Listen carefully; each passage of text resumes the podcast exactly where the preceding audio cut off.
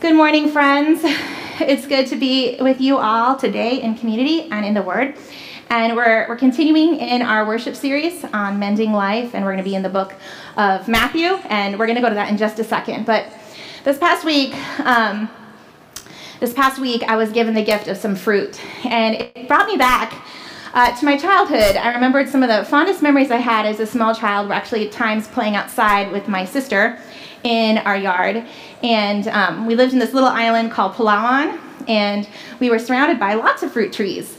So uh, the disadvantage of this is if you were hungry and you'd go tell your mom, I'm hungry, she'd just say, go pick a guava, which we did. We picked lots of guavas. And um, it was it was a lot of fun. We had a guava tree in our front yard, and then a like a water pump in the backyard, like those metal ones that you have to like prime to get water out of. And those are a little dangerous. My friend Jordan uh, cut his finger off. Um, at his pump in his yard, and so we kind of stayed to the front yard with the guava tree because like it wasn't very tall, nothing really bad would happen, except for the day I bit into what looked like a wonderful guava, and I experienced this right here. Not sure you can see this picture. Oop, oop. I think we got to move it. I'm not sure if it's on. Oh, oh, okay. So I don't actually have a picture of it because I was like four years old in the Philippines in the 1980s. My mom might have a slide somewhere. I don't know. So it's from Shutterstock. This is a guava, and if you look really carefully amidst the Shutterstock logo, you might see a worm. Do you see the worm? Yes. Well, that's my memory. my memories of biting into it and finding the worm there and being like, oh, I should have played with the pump in the backyard. it was a bad memory. It almost ruined guavas for me. Um, and then I, I moved to Hawaii after college and discovered that you can have guavas without having to eat a guava. Guava jelly, guava jam, guava syrup. So it redeemed guava for me.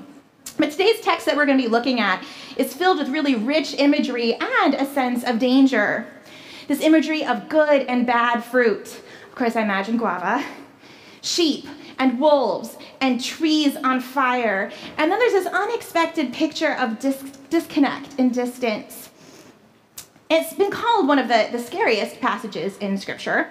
Uh, that came up in a few commentaries I read this week, and I was like, mm, Try being a woman and reading scripture, Mr. Commentary Writer. This is not a scary passage. There are scarier ones out there. So, this text has been used to interpret, maybe uh, some of you have experienced it, interpret in ways that felt like it brought death, it felt anxiety producing. And I think that just gives us added incentive to interpret it well. So, while we're going through this passage, take note of how you're feeling uh, take note of any questions you have and write them down because what we do here together in this time is just the springboard for your own study, your own time of wrestling with, with the text, and in this, this case, what the teachings of Jesus are. So write it down. Don't be afraid of your questions. Um, God, God has good things for us as we sort of lean into even the places that disturb us or distress us or make us wonder. So, as I mentioned earlier, we are going through a series um, called Mending Life. And we are almost done. Uh, we, have, we have one more week left of moving through the Sermon on the Mount. And um, we are also in the church season of Lent, which we'll talk about in just a second. So we have all these things kind of converging in on us here as we approach the end of Jesus' teaching. And in this, in the Sermon on the Mount we've been going through, we've been seeing how, how God moves to mend us and how all of Jesus' teaching here has to do with some particular way that we need to be mended. Something has come out of alignment, something is broken that God is wanting to mend in us and in the world, whether it's our relationship with our how we relate to enemies, or whether it's how we relate to scarcity or to resources, or how we relate to each other. This whole teaching of Jesus has to do with the kind of mending life God is about in the world, in us and around us as we together build the kingdom of heaven with Jesus. So, with that in mind, let's just go ahead and jump into the text. We're going to be in Matthew chapter 7, verses 13 through 23 today. You can follow along on your phone. Um, you might have a bulletin to be able to read along with, or you can just follow along with me. Um, the words are up on the screen. Matthew 13, 13 through 23. Enter through the narrow gate. For wide is the gate, and broad is the road that leads to destruction, and many enter through it. But small is the gate, and narrow the road that leads to life, and only a few find it. Watch out for false prophets. They come to you in sheep's clothing, but inwardly they are ferocious wolves. By their fruit you will recognize them.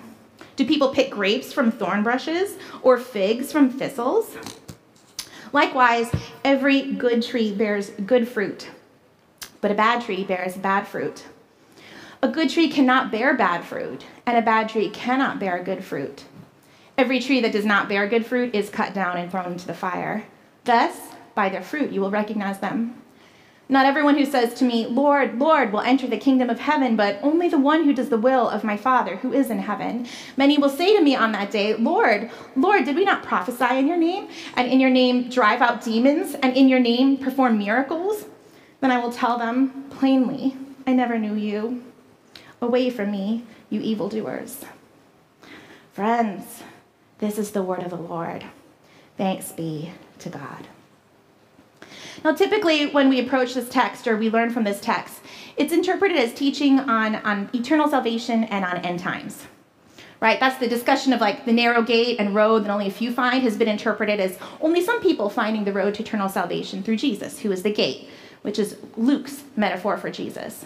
There's this also implicit idea of a day of reckoning in the text, right? People, prophets, leaders that look safe are revealed as actually their true selves are revealed, revealed as being wolves in disguise. Right, they're like trees that are cut down and burned. People who think they've been living in service of God find out that they're on the outs. So I although there are plenty of scary passages in scripture, I actually don't think this is one of them, unless you're a wolfish prophet and neither do I really believe this is just a discussion on end times and the day of judgment, but rather there's something for us right now in it. See, part of being a good student of the word is interpreting scripture through scripture. So in the book of Matthew, Matthew has a very distinct the- theological focus he's trying to bring to our attention.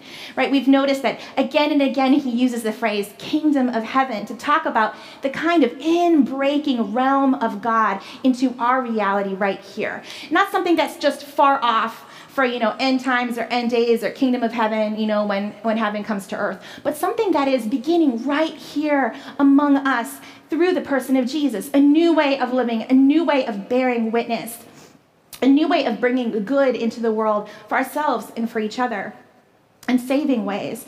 So this passage i believe actually reveals jesus heart for us to experience god's saving ways now and in the world to come now and in the future. And Jesus is using escalating language because he is driving home the need for discernment, to watch out, he says in verse 15. And friends, we need to watch out because we are surrounded by ways that are life taking. We are surrounded with wolfish leaders. Although our hearts are with Ukraine now, and we're going to be praying at the park later on today, we'll send a, I'll send out a pin and put it on Facebook once we find a place in Magic Island where we can meet. Although we, our hearts are with Ukraine, the truth is there has been war in our world for a very long time. Just in the last year, the devastating civil war in Tigray has forced 2 million people from their homes, pushed the country into famine, and decimated 70% of its hospitals. There's a civil war ongoing in Myanmar, right? The majority of the population is actually fighting to regain control of their country from the Myanmar military who took over the fledgling democracy government one year ago. And then there's the embattled Ukraine, fighting to keep their nation free. All around us, friends, we are faced by people who, in big and small ways, are walking a destructive road, perhaps one they didn't even pick for themselves. They're following wolfish leaders who care nothing for them, only their own self interest. And none of this, of course, is new to human history, right? This is the story of human history for a very long time. And we look at Jesus' own ministry, right? The context Jesus is preaching from is set against a backdrop of occupied Israel, the bloody, thirsty empire, the Roman Empire intent on more land, more power. So Jesus is already speaking within a hotbed of unrest. And into that world and our own world, where there are so many life taking ways, comes this warning of Jesus. This desire of Jesus for us to live in ways that are life giving, for us to follow people who are life giving. So we have three we have three pictures in our text, right? We have the, the narrow road and, and gate, narrow gate and road, and then you have the, the broad gate and road. So that's the first picture we have. The second picture is that of wolf in sheep's clothing. You might have heard that before, even without reading this text. It's such a vivid picture that it has like gotten into a lot of our literature and even just our ways of talking. You might say, "Oh yeah, they're wolf in sheep's clothing." If you ever wondered where that came from, it's from the teaching of Jesus. It's a very vivid image. The third one is this idea of fruit good and bad fruit. All different kinds of truth, of, of, tr- of fruit. Woo. And all of these are extension of Jesus' teaching from last week. And if you remember, last week we talked about how we're not called to judge, but we are called to discern. So all of this is part of Jesus' ongoing discussion on discernment. So today, if you're here in person or listening online and you're not sure if you've taken the right path, you're like, things have been really bumpy recently, and I'm not sure if that's a warning from God or just simply the path I'm on. I'm not sure I'm on the right, the right way.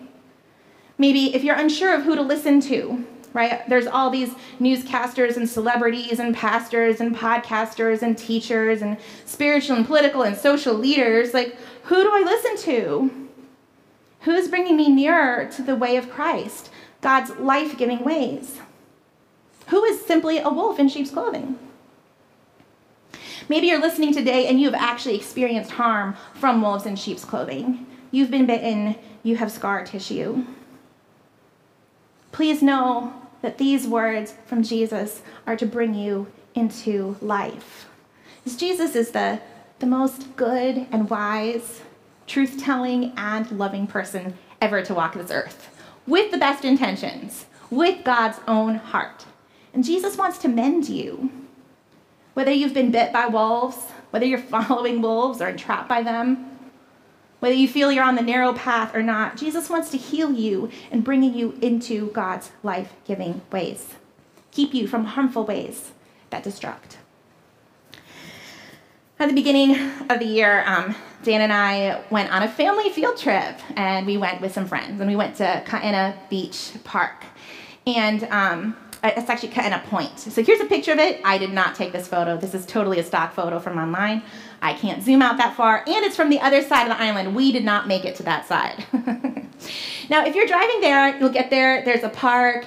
Um, it's sort of like a, a, dirt parking lot, and there's all these beautiful trails and walkways heading um, heading out from it. And some of them are, are closer to the beach. Um, some of them are narrow. You see this one right here? This is sort of like a narrow path. We're all kind of clustered together. And some of them are, are, are wider. Oh, there's Dan taking a photo. He's having so much fun. It was beautiful. Um, here's a really broad road. You can see how it's really broad. So there are all these different trails, and some of them lead you closer to the mountain, closer to the water. Some sort of like abruptly end, and you're like, oh, I don't want to go in that ravine. So it's a little tricky, right? You're trying to follow a trail that will bring you further to the point, but not bring you into disaster. so there we are. Um, we weren't too worried about getting lost, but as we're walking, we realized that the sun was setting. It was getting dark, and I don't know if you can see on this photo, but there's a tiny little moonrise there's this like big kind of cavernous road and there's this little drop of a moon. The moon started coming up and the sun started setting and we realized we were not going to make it to the point. we were not going to make it to the point. It was like, quick, everyone stop, turn around, go back to the parking lot, all hands on deck. And I think I was feeling more anxious than the other people. I don't know, probably because I didn't bring a flashlight. And so I started moving fast. I had one kid with me and um, I only had my phone, so I, I, was trying to like not stumble in the dark, and I didn't want to use the phone just in case, like you know, for light, just in case I needed to call for emergency help. So I'm there, making my way through the dark, and it's getting darker, trying to get to the parking lot. When suddenly I hear the words, "Mom, Mom!" I turn on, I have my flashlight on. I finally turn my flashlight on. I turn on my flashlight, hear the phrase, Mom, Mom. I turn around, and Andre bursts out of the darkness, our youngest child, with a large stick in his hand he picked up to protect himself. he looked absolutely terrified, covered in sweat. He had gotten separated from the other group and had been running to try to find one of us. And when I turned on my little flashlight, he was able to find me. That was like scary for him and scary for me. And I realized it's like the third getting Andre getting lost story I've told you. I think that's like the total number of times I've lost and found him, but there might be more. He's an adventurous little kid, and he's also the third kid, poor guy. So once he once he joined us, his whole demeanor changed. He was no longer scared. He dropped the stick. He knew he was with mom. And there, I have to lie, I'm still feeling anxious, feeling my way through the dark. He's right behind me, walking in my footsteps. It was a narrow path, but we got there safely. And he was a little more eager to follow because he had gotten, you know, gotten separated. and friends, when you read Matthew's book, when you look at Matthew's theology as a whole, you can see that Matthew thinks of the Christian life not as a one for all decision you make and then you're like good to go. But he thinks of the Christian life as more a path or road of righteous living. And yes, it has a beginning. It has a beginning point where you make a decision to follow Jesus as a disciple.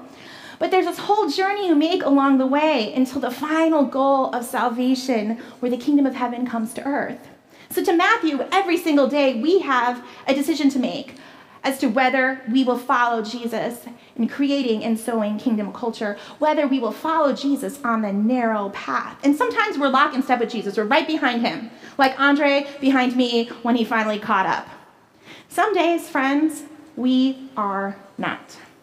Some days we're sort of stumbling in the darkness, trying to find the road. This brings us to number one in your notes.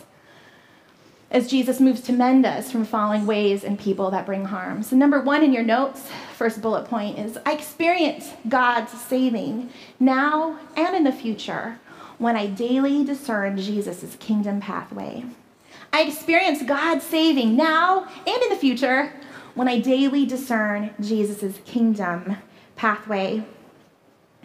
When Jesus says, small is the gate and narrow the road that leads to life and only a few find it, he's not saying that only a few people in the final day in heaven will enter the kingdom of heaven. He's not saying that. You know how we know that? Because there's all these other places in Matthew where Matthew says, many will be saved. In chapter 8, verse 11, Matthew says, um, This is Jesus talking. I say to you, there are many who will come from the east and west and sit down to eat with Abraham and Isaac and Jacob in the kingdom of heaven. So is it few or many? It's it's many. What about this one? Matthew 20, 28. The Son of Man didn't come to be served, but to serve and to give his life as a ransom for many. So, this whole idea is that God has come to save many and will save many. In fact, we know from other scriptures that Jesus is drawing the whole world to himself, and we have a choice. And the choice we have, friends, is not whether or not, you know, we have a ticket with heaven stamped on it when we die. That's one of the choices. But the choice here that Matthew is holding up is will you walk the narrow road in the meantime? Will you walk behind Jesus in ways that bring life? And sometimes, friends, that narrow road, it feels narrow because it's a tight squeeze. It feels narrow because it is narrow. Right? This task of daily discernment to discern what Jesus has for us, what it's like to live as a citizen of the kingdom now that leads to our flourishing, the flourishing of our neighbors. It is a tight squeeze, right? If you just took a step back, right, and we looked at the, the Sermon on the Mount as a whole, it starts in chapter 5. Please feel free to read it through this week as we get ready to end our series on this teaching.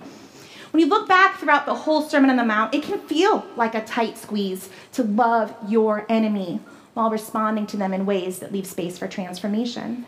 It can feel like a tight squeeze to believe that meekness is a way of inheriting the earth and to encounter the enemy unarmed. It can feel like a tight squeeze to perceive other people as being deceived and wrong, but not judge them or sentence them. It feels like a tight squeeze. I'm reminded by um, what one of my favorite theologians said, Dietrich Bonhoeffer, and many of you have heard me talk about him before, but he was part of the Confessing Church, which was the, the minority Christian church who stood against Nazi Germany and Hitler's policies, because the majority of the church fell hook and sinker for Hitler's authoritarian ways. He promised them safety, that they would be able to worship God how they wanted, as long as they didn't say anything bad about him. So here we have Dietrich Bonhoeffer, who's faced with all these unthinkable, like ethical decisions he had to make. How am I going to be as a Christian in the middle of this war? How am I going to be? How am I going to resist this tide of evil that's around me? And every single day he had to make all these ethical decisions. And you know what he said, talking about the Sermon on the Mount and this narrow road? He said, It is an unbearable road that we are only able to walk because we can see Jesus walking ahead of us. That makes all the difference. Friends, sometimes the narrow road feels like a tight squeeze. But it's forged by the one who has done the will of the Father in heaven. Verse 21. It is forged by Jesus, who is not anxious, who doesn't need to have a special flashlight on a phone, who isn't trying to get anywhere, you know, before dark. Jesus knows exactly what he is doing. God knows what God is doing. Sometimes it feels like a tight squeeze, a bit unbearable. And that's when we choose the path of least resistance. The path of least resistance is the broad path. This is the one that many take. And honestly, I take the broad path a lot of the time. I take the broad path in my parenting. Following the path of least resistance means, you know what, let them be on their screens another hour. You know, let me finish up some work emails. That's a path of least resistance. Path of more resistance would be to be like, wait, how can I manage this a little bit better so they're not on their screens? That'd be a path of a little bit more resistance. So I pick the path of least resistance. Or with eating. Friends, I am embarrassed to tell you that I ate at McDonald's twice this week. Two times.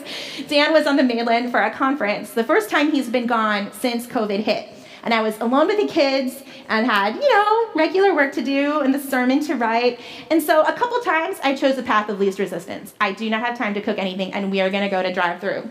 And um, the first time, I did not regret it at all. I was like, that was the wise decision. The second time, I felt a little junk. I was like, mmm, twice in one makes a little bit much for us. See, the path of least resistance is easy. It's right there in front of us. It's so broad. And yet we know from Jesus' teaching that that is not the way that leads to our best flourishing and the flourishing of others. So here we are, friends. Every day we get a daily discern the path. Am I going to choose the path of least resistance, whatever that looks like for me? Am I going to choose to lean in where there's a tight squeeze and follow Jesus' way of life for me? Not because I'm afraid of my final eternal destiny, but because I want to live in ways now that bring to life, as well as ways later. This past Wednesday, um, we did begin the season of Lent, which is a period of 40 days leading up to um, us remembering Jesus' death on the cross and us celebrating his rising from the dead on Easter Sunday. It's traditionally been observed by Christians of, of all different stripes and colors and kinds. It's a 40 day period, a long time in biblical speak, where we lean into the uncomfortableness of our lives and ask ourselves, where have I chosen the easy way? How can I repent and return to God with my whole heart on this quest for emotional and spiritual and physical wholeness and healthiness? How will I repent and turn to God with my whole heart? There's this wonderful book, uh, spiritual formation book, written by um, Ruth Haley Barton. And in that book, she asked that question. You know, in Lent, we ask ourselves, how will I return to God with my whole heart? And then she says this this begs an even deeper question Where in my life have I gotten away from God? And what are the disciplines, the spiritual work that will enable me to find my way back? What are the disciplines that will help me find my way back? Is it scripture reading? Is it contemplative prayer? Is it meeting with others and having accountability and sharing my life? Is it being aware of injustices around me and leaning into those places of pain instead of stepping out of them? What are the practices that we see disciples of Jesus doing for thousands of years? What are some of these practices that will help bring me, bring me to return to God with my whole heart? So, friends, today, just question what is the narrow road for you? What does it look like for you to stay engaged in your mind, soul, in your gut? What does it look like for you to lean in? Choose the path of more resistance. That's number one in your notes. Number two in your notes. I experience God saving now and in the future when I avoid following wolves in sheep's clothing. I experience God saving now and in the future when I avoid following wolves in sheep's clothing. And here we get to this whole sort of the heart of the passage here Jesus teaching on discernment. Jesus is teaching this because he really wants to protect vulnerable disciples from those who would profit over them, over fear, uh, use power, especially supernatural power, for their own gain. And so there's so many stories of wolves in sheep's clothing, and I'm not going to even go into them because we all carry them, or I would say most of us carry them within our souls.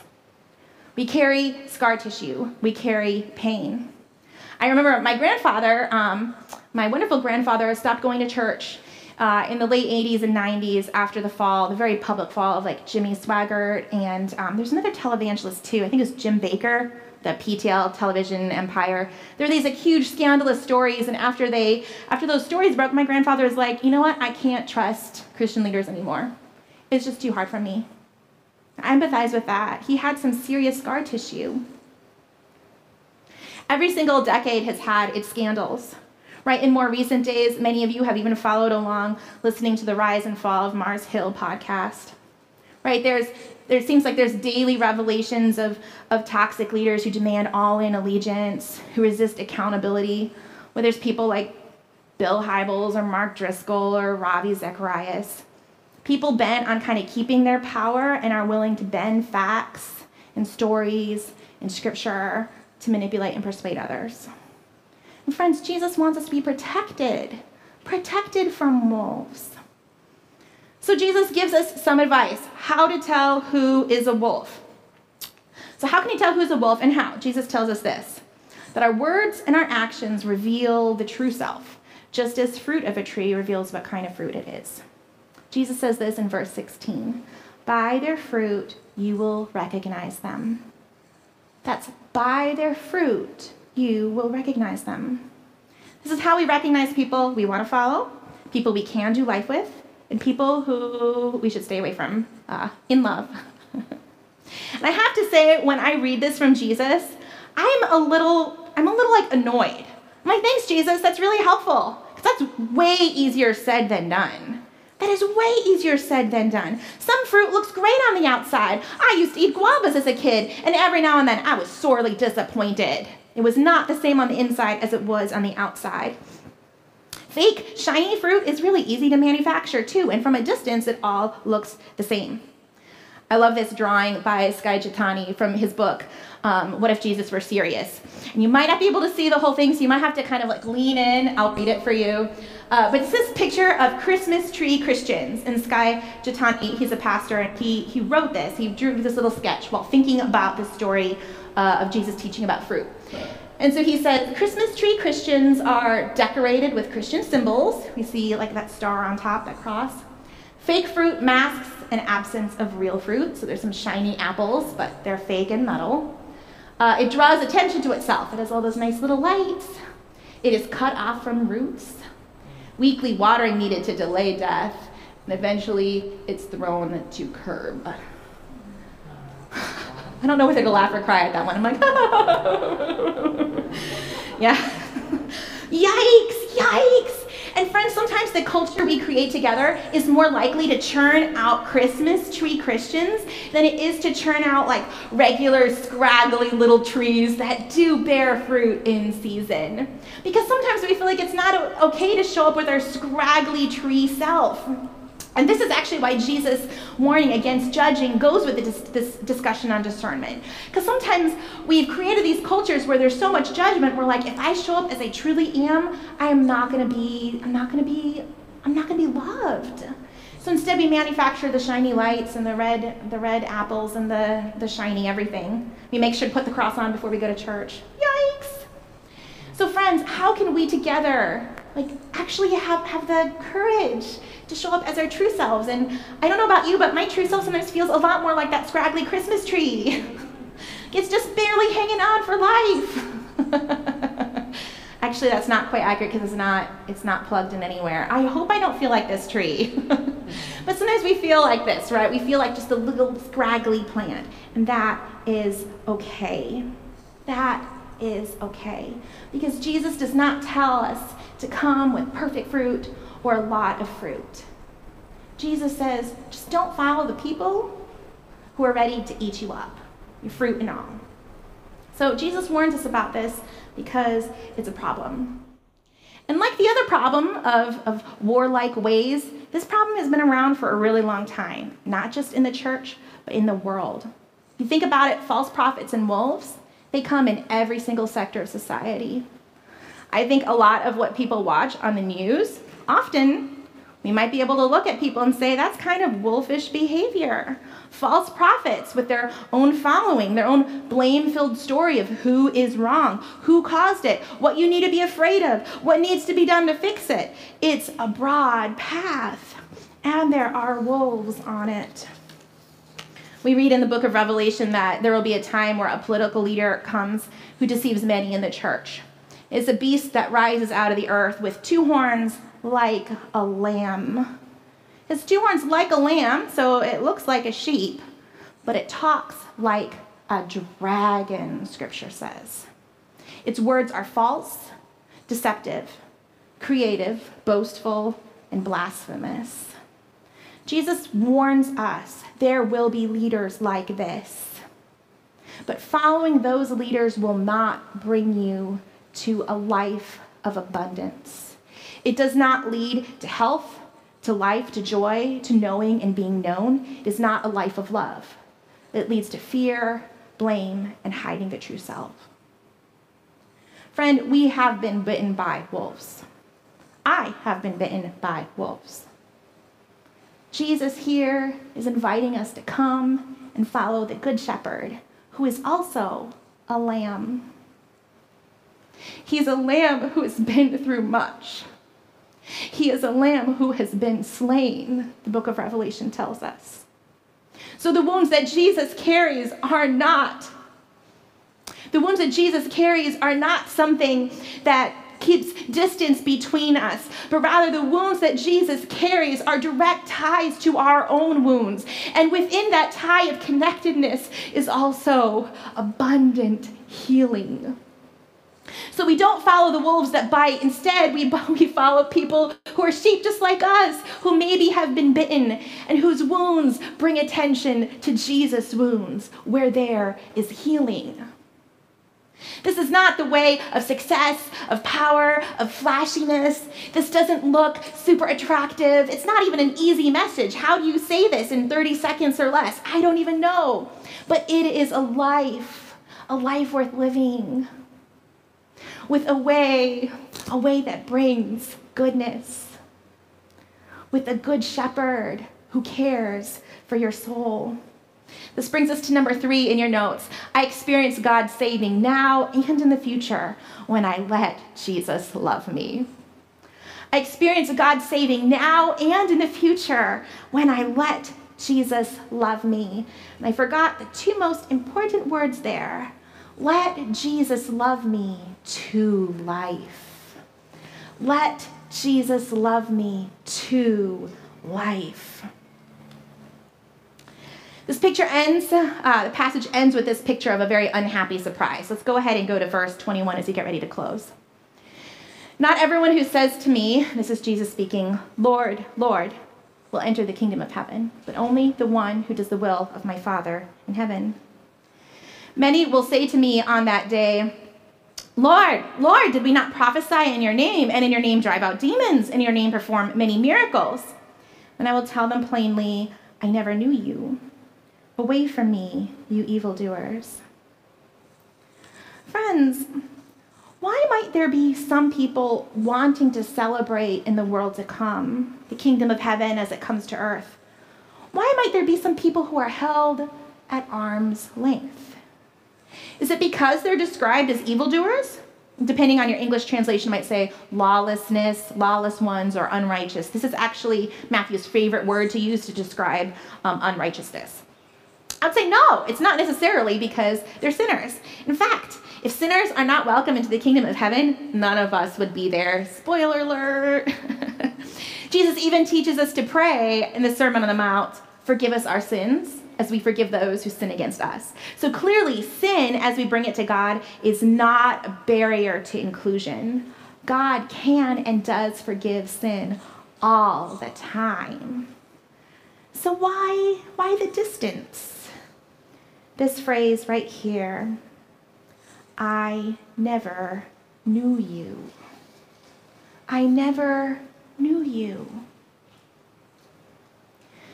This past Wednesday, um, in our Ash Wednesday service, Pastor Yumiko invited us to picture God creating the first humans as God took the soil, the dust, the dirt of the earth, breathed God's life in it, and created people like you and me from it. It's this picture of divine closeness, a very breath being shared as God breathed. It's this picture of deep connectivity. And from that wonderful place in the garden, eventually Adam and Eve chose the path of least resistance. They chose the path of fear and distance, and eventually they find themselves naked and ashamed and hiding. Instead of the path of love, they hide their true self from each other and from the Lord who walks in the garden to be with them. Friends, this is why Jesus uses such urgent language. It's because he's saying, Know me. Let me know you. It's not about the flashiness of your life or work or whatever you achieve in this life. It's not about the brilliance or power or scope of whatever you try to accomplish at your workplace or serving in the church or in your family. It's not even about your name dropping, right? The leaders in this passage are like, we prophesied in your name. In your name, we drove out demons. In your name, we performed many miracles. See, all this name dropping. There's, there's so much name dropping, but there's no knowing. You see, the only way I can explain this is I think about how sometimes there can be a disconnect between our true self, who we are, and the false self. The false self that we sort of project onto others, or we, we try to build up or try to live from. And friends, the false self is not really us, right? It's just a mirage. A mirage cannot be saved. A mirage cannot be healed. A mirage is not going to be invited into the kingdom of heavens. Only our true self, that little itty bitty self, who we are deep down inside, that can be healed. That can be forgiven. That can be brought into God's kingdom now and later. The day of crisis, friends, there's more than one day of crisis. It's not just suddenly when we die and one day when we stand at the throne of judgment. There are many days of crisis in our lives. If you think about a tree, hurricanes come and blow off fruit that go onto the ground and are cracked open, and you see what they really look like. Right? You have kids who climb up the tree and they might shake it a little bit, and we might have fruit coming down. There's days of crisis where fruit falls off. And we look inside, we open it up, and we say, wow, there's some worms in there. Some of this is rotten. And that is an invitation for us to go to the one who wants to mend. So here I am, no filter, just my scraggly little, spindly little branches. This is my true self. Know me. You see, friends, when Jesus knows you, Jesus loves you. God knowing you and God loving you are one and the same. To let God know you is to let God love you. As God's love reaches past our defenses, our ego, the masks we wear, down to our true self. Will you let God love you to life? Will you let God love you to life? When I was um, growing up in the 90s, uh, graduated high school in 1999, and there was this one singer songwriter that a lot of my friends uh, really liked. And um, his career, I think, took off more in the 80s and 90s. He was a CCM artist, and he was just a farm boy from the Midwest. He was a poet and a musician, and he had this uh, had this way of being that was really open and honest and raw. If you've ever heard the song "Our God is an Awesome God," Our God is an awesome God, He reigns from heaven above. I know the song's gonna be totally in my mind, and I have to finish the melody. Dum ba da dum bum bum. Okay. if you've ever heard that song, you're probably not likely to forget it. It's extremely catchy. It was written by this man, Rich Mullins. And as his music began to sell, he actually set up all his money affairs in a blind trust. So he never ever knew how much money he made. And he gave all the administration of it to a local church and said, give it all away. And they paid him just a modest teacher's salary every single year. This man, some people have called him a modern day saint. He was a real human. He struggled with addiction. He learned to live with deep, soul crushing loneliness. He felt the disconnects and the injustices of life deeply. Later in his life, he moved to First Nations land to teach music to children there, but he kept writing his own songs. His life struck a chord with so many people, pun intended, and he inspired the life of, of even Christians and activists like Shane Claiborne, who work for justice and peace.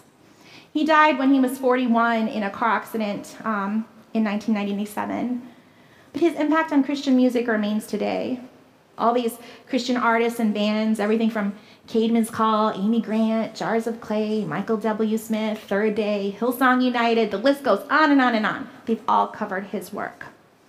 This is what he said this raw, honest man who didn't like the trappings of fame, who wanted to live simply, who gave everything he had. He said this. Oh, and there's this picture. You can see he's kind of a kind man, a little worn around the edges. He said, Look at us all. We are all of us lost, and in all our different ways of pretending, we all fool ourselves into the very same hell. Look at the cross. We are all of us loved. And one God meets us all at the point of our common need and brings all of us, all who will let Him, salvation. Friends, God wants you to be mended from ways and from people that cause harm. Will you let Jesus love you to life? Let's pray.